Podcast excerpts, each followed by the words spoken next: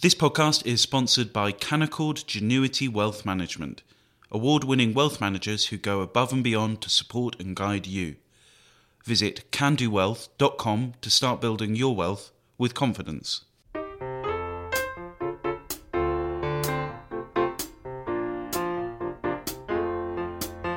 Hello and welcome to Coffee House Shots, the Spectator's daily politics podcast. I'm Katy Balls and I'm joined by James Forsyth and Isabel Hardman. It is the eve, we believe, of the Partygate report. James, in terms of what we can actually say, it's still a pretty static picture when it comes to what's going to be in the report. But uh, you have a situation where we're hearing about what Boris Johnson might have said in a meeting, and also the BBC has uncovered accounts of some involved in the parties. Yeah, I think it is a reminder that this story.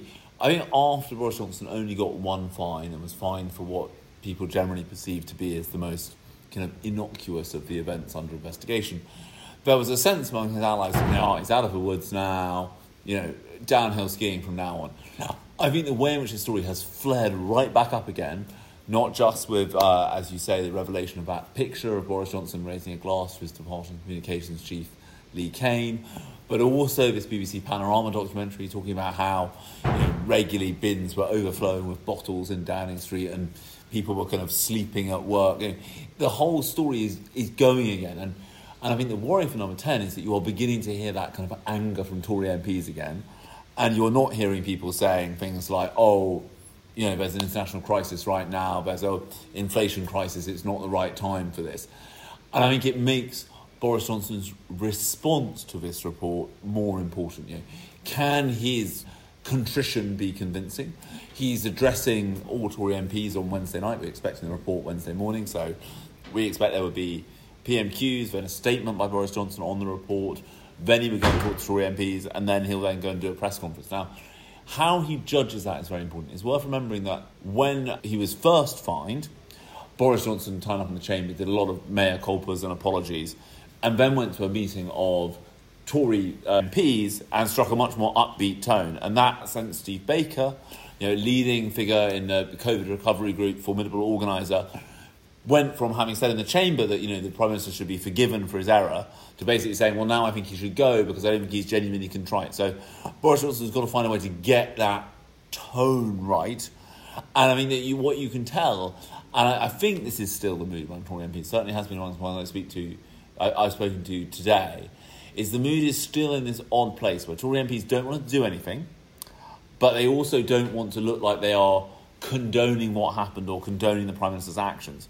So they sit in this betwixt and between land. And I still, and I think for that reason, I still think the biggest single danger to him is uh, when this Privileges Committee investigation comes round and reports. Isabel, in terms of Tory MPs, has there been much movement yet? You've had figures who have previously called for Boris Johnson to go, who then said Boris Johnson should stay, now saying he should go again, but anything more than that? Yes, you've had Sir Roger Gale, for instance, coming coming out a, a, again and saying that, and then I think you've you've got a, a layer under those MPs of members who, as James says, are, are waiting to see how he plays things, and I think there, there's two important tests here. One is the obviously the, the survival test, uh, whether Boris Johnson can make it through not just the Gray report, not just his response to the Gray report, uh, also the, the Privileges Committee, whether he can sort of survive those things, but also what form he survives them in, whether he just loses even more authority over his backbenchers. They don't feel loyal to him in a sort of personal sense, uh, that they don't feel as though he's worth sticking with on difficult decisions, uh, of which there are lots over the next few months uh, when it comes to the cost of living. And I, I thought it was really significant that Grant Shapps, when he did the media round this morning, and he has over the past decade been someone who will go out and bat for the government on you know wickets so sticky they are made of uh, marmalade. But on this, he was just very clear that he was angry too. And at one point, when he was on uh, the Today programme this morning, he ended up saying, "Well, you know, the Prime Minister will have to explain that himself." And so that just shows the the lack of authority that the Prime Minister has, not just even within his own cabinet, but even with ministers who have been very loyal to him, who are very good at being very loyal to all the governments in which they've served over um, the past uh, decade of, of conservative governments, and uh, I think that's that's something that he needs to think about as well. Not just the immediate sort of you know life or death of his prime ministerial career, but also if he is to survive, what shape he's going to survive in. Now, James, of course, tomorrow will bring full coverage once that report lands, um, which we expect to be in the morning, and as you've laid out the timetable. Um, in other news today, you've had uh, a report come out regarding the UK's Afghanistan withdrawal. Can you talk us through the, the main points from that? This is the Foreign Affairs Select Committee report, and it won't get as much attention as it should because of Partygate, but the report itself is utterly damning it makes the first uh, and very basic and essential point it makes is the UK failed to plan for this withdrawal, despite the fact that you know it knew when the US was planning to leave, it knew that that policy was not changing under the, under the Biden administration, and it failed to get ready for that moment. Then, when the lack of that planning was being exposed, you had a situation where the kind of senior leadership of the department were on holiday and did not return immediately. And then you have this ridiculous situation where no one can quite explain how these animals from this Nowzad charity, you know, why they were chosen to be evacuated, who authorised that decision, why were they why were they given this treatment, and I think it is very hard not to feel that it is morally obscene that a 200 plus person plane left Afghanistan with only one human passenger on board it when you consider how many Afghans who were in danger because of their support to the British mission, direct or indirect, were left behind in country. Reading that report, is a litany of failure. And it is a litany of failure that should lead to a period of deep, deep reflection in King Charles Street and across Whitehall. And I think it's very hard to be confident that lessons have been learned from this crisis when you consider how cagey so many senior figures in the national security establishment were in the evidence that they gave to the committee in its inquiry. Isabel, do you think any lessons have been learned? I mean, of course, you can compare the response to the crisis in Ukraine to Afghanistan, and it was less chaotic. Yeah, but I, I mean, I think if we do that, we're looking at it from the wrong end because at the moment, Ukraine is is something that is commanding all of our attention because it is new it is on our doorstep. Um, and I think one of the problems with Afghanistan is that governments, not just Britain but also the US, got bored and basically thought, well, you know, we've we've been there for quite a while.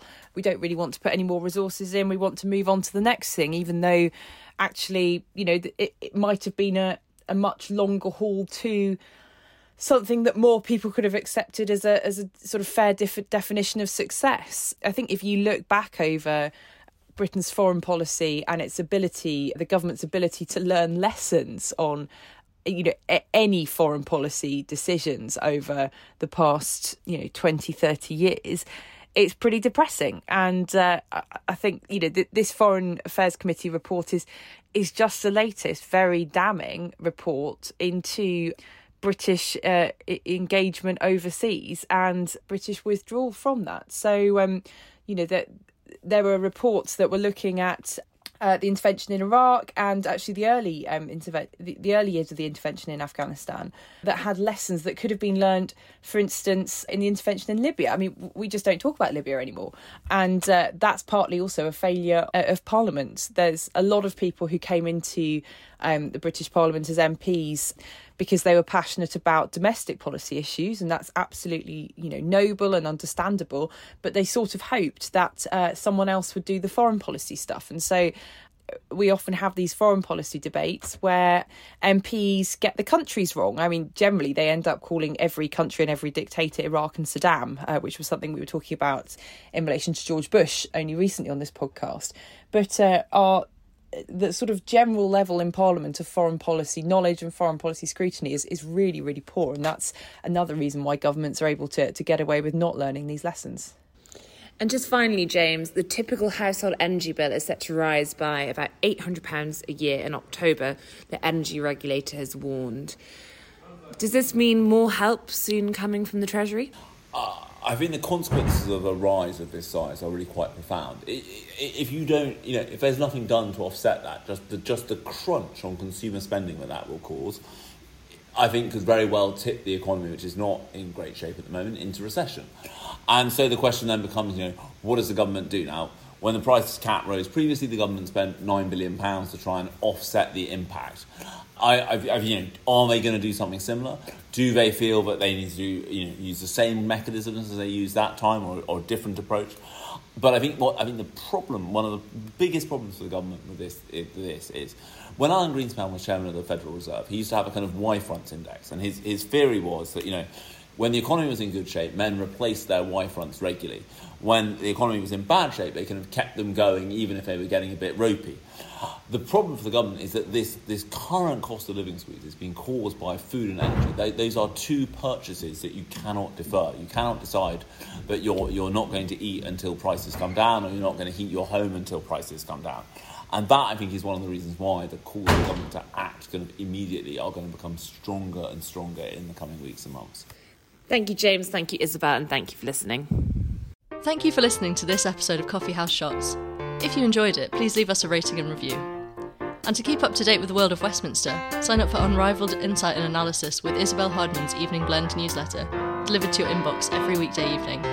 Sign up at www.spectator.co.uk forward slash evening hyphen blend.